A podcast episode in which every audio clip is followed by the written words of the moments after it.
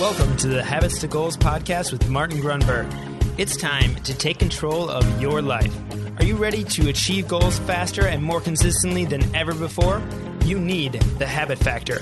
You're listening to Habits to Goals, the podcast that helps you create the habits that lead to success. I'm your host, Nick Paulkuski, and here is Martin Grunberg. Martin, thank you so much for joining me on this episode of the podcast. It's epic to be here, Nick. I love it. I love it. So, Martin, we always love to start off these podcast episodes with the good things to report. So, do you have anything you would like to report? Well, let me think. I should have this handy. um, so I love. I feel like I just mentioned this, but but it was mostly about the Habit Factor Second Edition. So so this one is about where the pressure paradox is going, and and I love. Um, for me, the the good thing is it's it's it's shaping up nicely, and what I'm realizing, Nick, is there's an incredible parallel between, if you can believe it, I'm sure you'll recognize it, between habit and pressure. Mm. And there's so many similarities, but but first off, they're both traits of energy, right? So habit is this patterned energy, and and pressure, of course, is is a. I mean, there's a mathematical formula for it. So anyhow, to, to keep it short, uh, the GTR is yeah, the pressure paradox is moving along nicely. And for our listeners who might not know, what is the pressure paradox? The pressure paradox is uh, that's a good point. Pressure Paradox is the next book, and it's it's actually complementary to the Habit Factor. Yeah, and I'm definitely excited to talk about that uh, later on in future episodes because I do think it complements all of this very well. So yeah, that that'll be exciting. What's your GTR? Uh, my GTR is actually uh, I get, got the chance to go home this last weekend. Um, I live about three hours from where I grew up in a very rural part of Wisconsin, and it is bow deer hunting season now. So I got the oh. chance to kind of go out in the woods, uh, hang out with the family um, in the meantime, and then go out in the woods and actually spend a very fun Saturday out in the woods, just kind of seeing all the deer. And it was it was one of the best hunting uh, weekends I've had in a long time. That's amazing. So so you nailed stuff with the bow. Yeah. Uh, yep. I got two doe. I got two doe.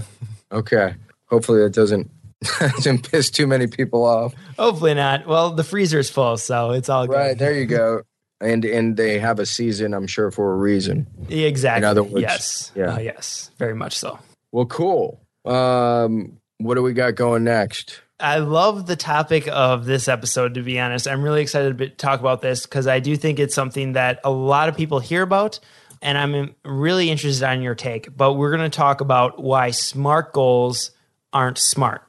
Um, would you like to explain what SMART goals are? SMART goals is a methodology for goal achievement that I believe originated in 1981. It came out of unfortunately I don't have his name handy, but but it came out of a business magazine and and it's an acronym of course.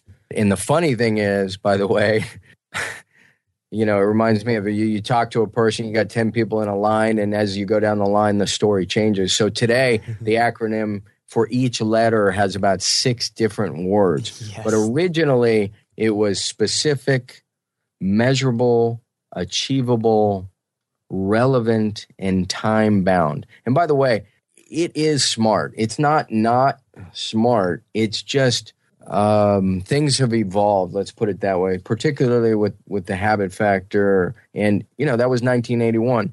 What what it overlooked in grossly, and and really every other strategy since then, as it relates to goal achievement, is this idea that it, it mentions nothing about habit. Mm-hmm. And so, I think the joke was if if it, you had a Boston accent, is sm- smata. you could you could throw an H on or something. Um, but yeah, the idea is it's it's a great methodology. It's it's an important one, but it it overlooks the involvement in the role habit plays in goal achievement. Mm, mm, yeah, definitely. So, how would you suggest that people adjust it or you know use uh, smart goals to actually make them smarter, to make them work better, to actually Smarter. improve them. Smarter. Yeah, exactly. Smarter. Yeah. So so let's take it from the top. So so specific, great criteria. Again, these are this is not there's nothing dumb about this.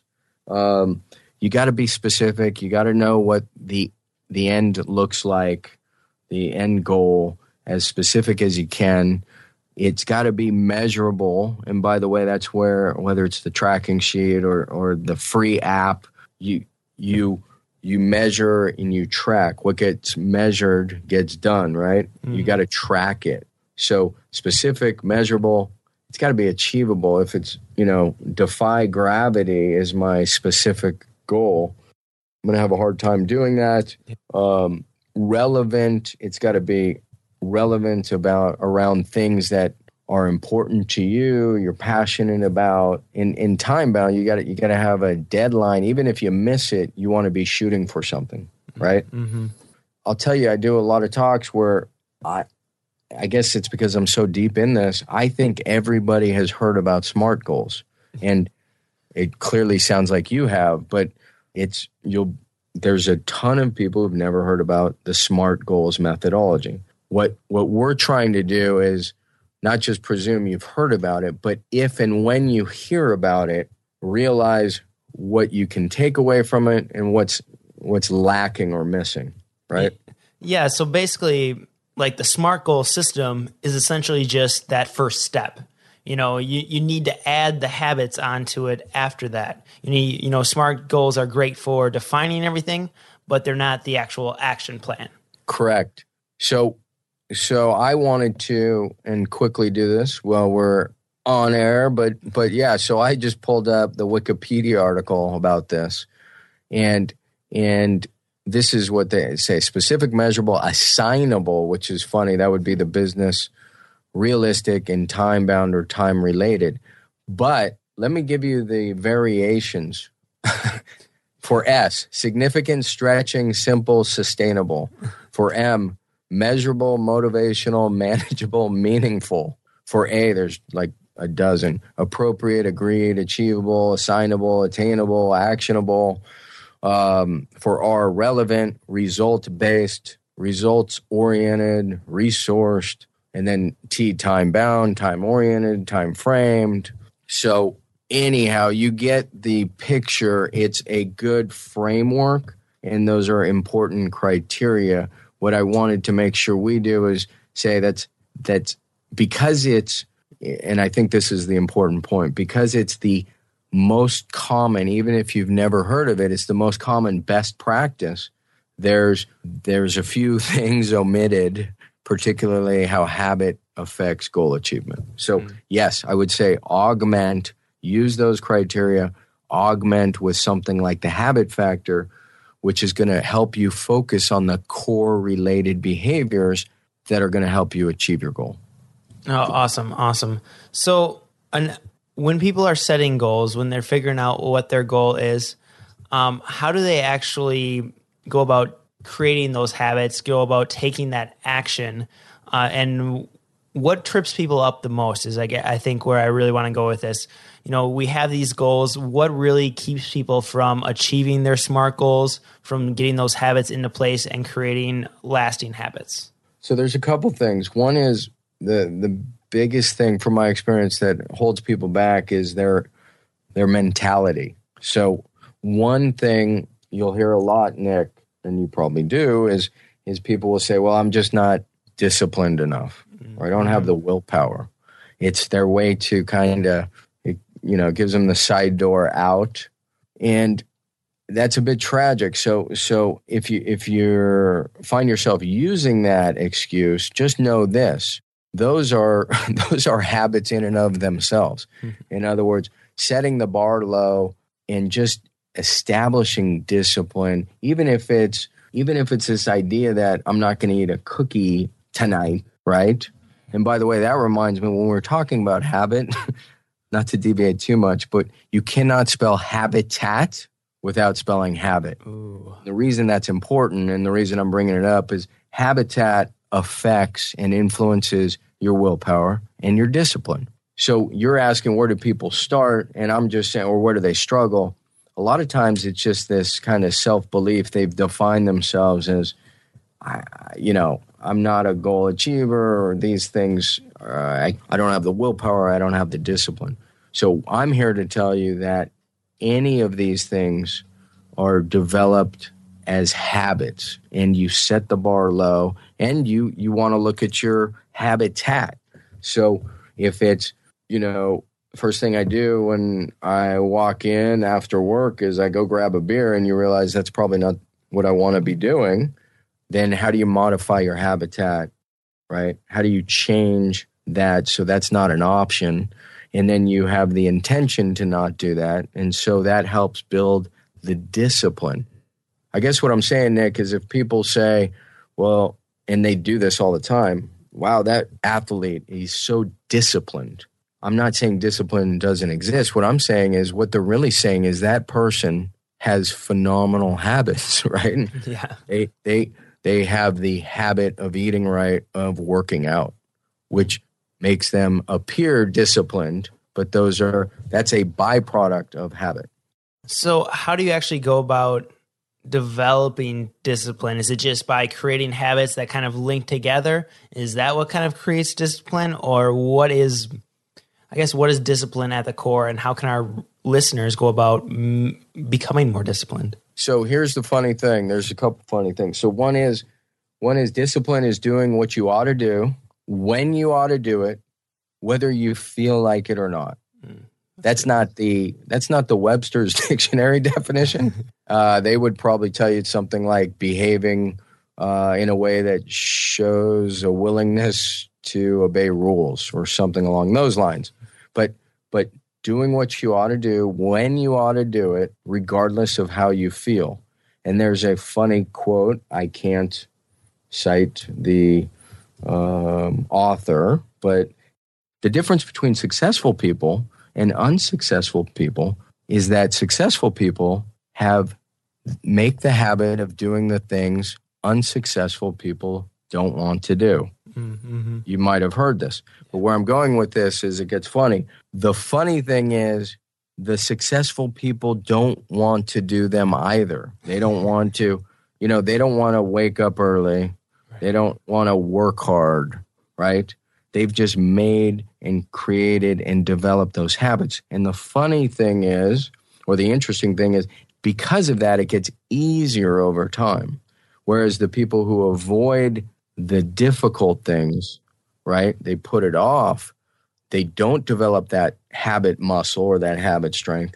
And and ultimately it just gets harder yeah. rather than easier. Yeah, and it's basically there's another good saying where I and I can't think of it exactly now, but essentially you either uh, suffer the pain of discipline or the pain of regret. You know, it's about suffering that like- short that short term pain um, to be disciplined, to live in the moment, to do what you're supposed to do uh, on a day to day basis, and then have the rewards down the road, or you live kind of a mediocre life and never really have those rewards and you're just constantly suffering. I love it. That's a good one. Yeah. So I actually want to jump back a little bit to what we were talking about creating a habitat. Why is our environment so important to our habits? And yeah, let's just go there. Why is the environment really so important so, to those habits? So, not that we're out trying to break I don't want to call them best practices, commonly accepted. So, so one of the things that's going around as it relates to habit is this idea of cue, routine, reward. Right? It's mm-hmm. a, they call it the habit loop, and I'm not saying again, it's like smart goals. It's not not smart. It's just it's not necessarily accurate or something you need to be worried about. But I will point out that the cue part is certainly interesting. In other words, every behavior can be teed up by so so as I say, I walk in after work and there's a beer, right? That's mm-hmm. a the cue, behavior, and reward type thing. So so the the habitat is so critical because it relates around the cue So when you see a friend at work, if you have the habit of going outside to get a smoke, or some people smoke after sex or after a meal, right? Those are those are cues. And so having that awareness is significant. But what the habit factor would say is having the intention is far more important, right? Mm-hmm. In other words, if you have the intention, you take the habit factor worksheet and you go through those and you set your target days and your actuals and you know what you're going to do and you plan it out, then you have an awareness around the cue.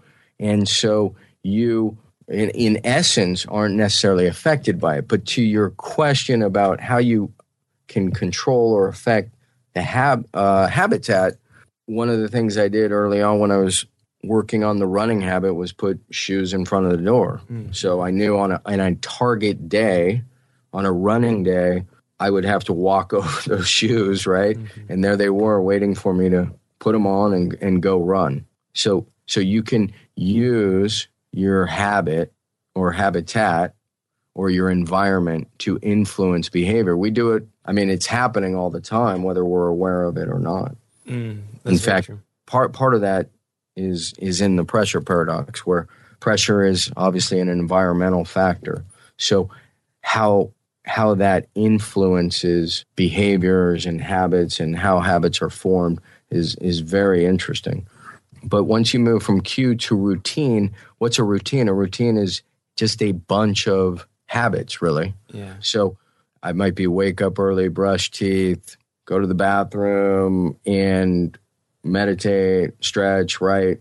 And that's a morning routine. And then what I think is funny about the cue routine reward is this idea of reward because I don't need if I if I use for instance the worksheet and I have the intention of running I the reward for me is checking the actual column if it were a target day and doing my 3 mile run I don't need to get a cookie yeah. right I, so so anyhow, it's it's just I'm I'm kind of drawing a parallel between SMART goals and this idea of the habit loop, cue, routine, reward, and and how really the idea of intention, in using intention and planning the behavior and then acting is as effective, if not more, particularly when you go back and you raise the bar and you do it again, and then you do it again, and every four weeks you increase the frequency.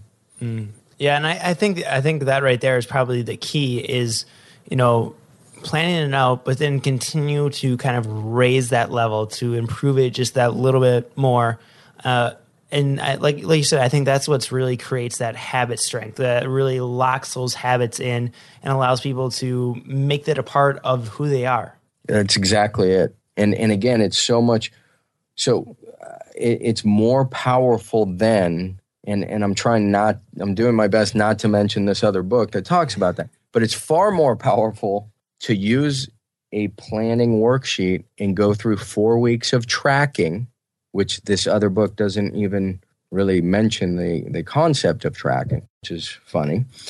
And and then analyze your performance and look back and reflect and say, can I raise the bar or do I need to lower the bar? Mm-hmm. And then you do it again and then ultimately, over time, you're developing consistency and you're developing a habit.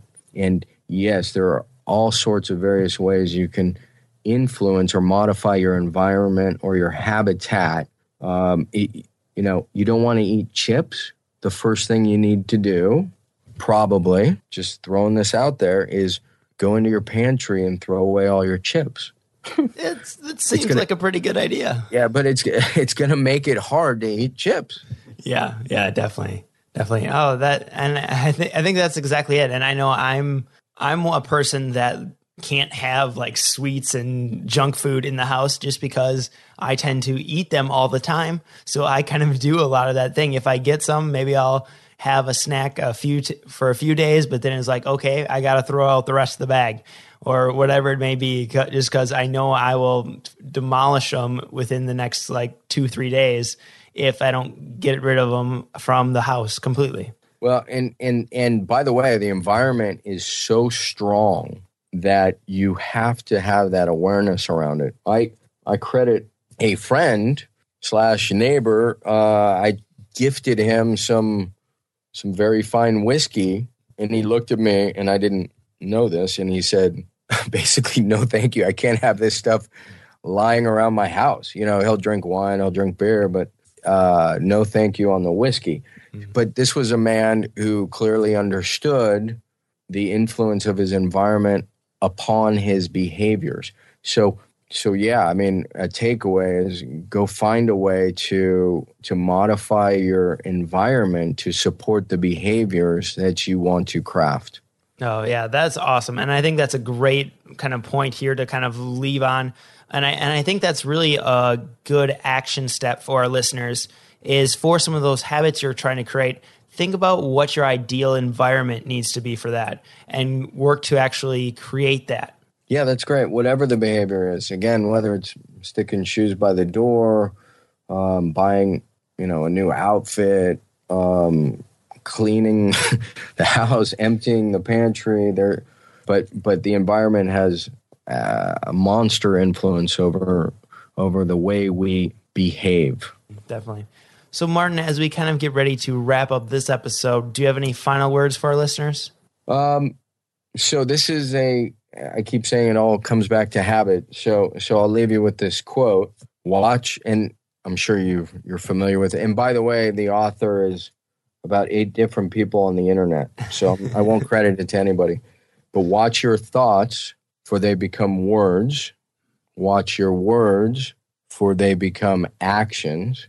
Watch your actions for they become habits and watch your habits for it becomes your character which we talked about a little while ago, mm-hmm. and watch your character for it becomes your destiny. I think you're you're probably familiar with that one, but yeah, I, I that one.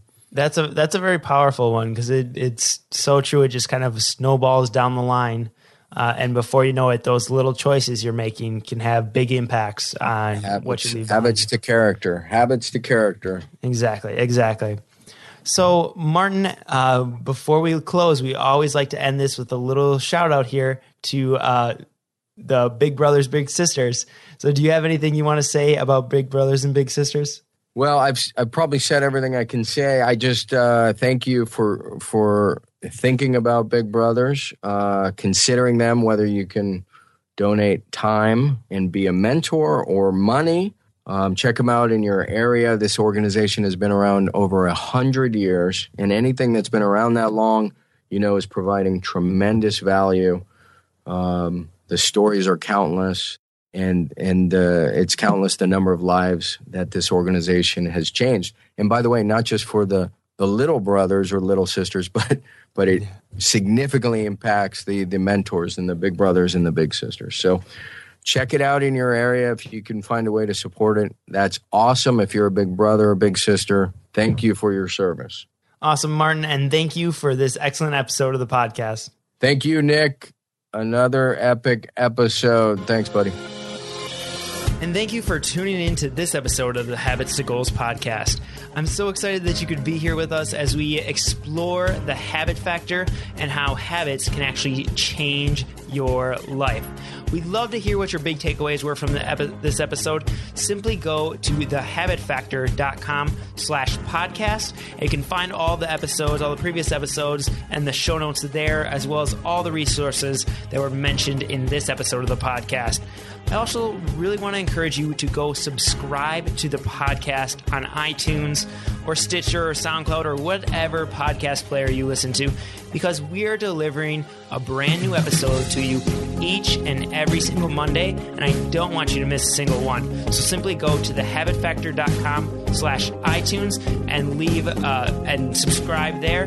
We'd also really encourage you, if you enjoy these episodes, the best way to show your appreciation is to simply go leave a review on iTunes because that helps so many other people find the podcast and realize that this is the podcast for them that could really have an impact in their life, their business, and in just their happiness and wellness. So thank you for tuning into this episode. Remember to go out there and create habits that lead to your success.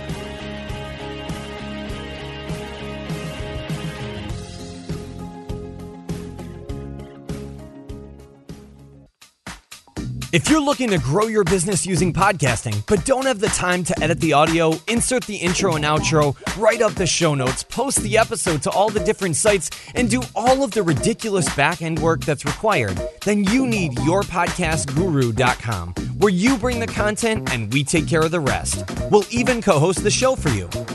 Visit yourpodcastguru.com right now to explode your audience and crush it in the podcasting world.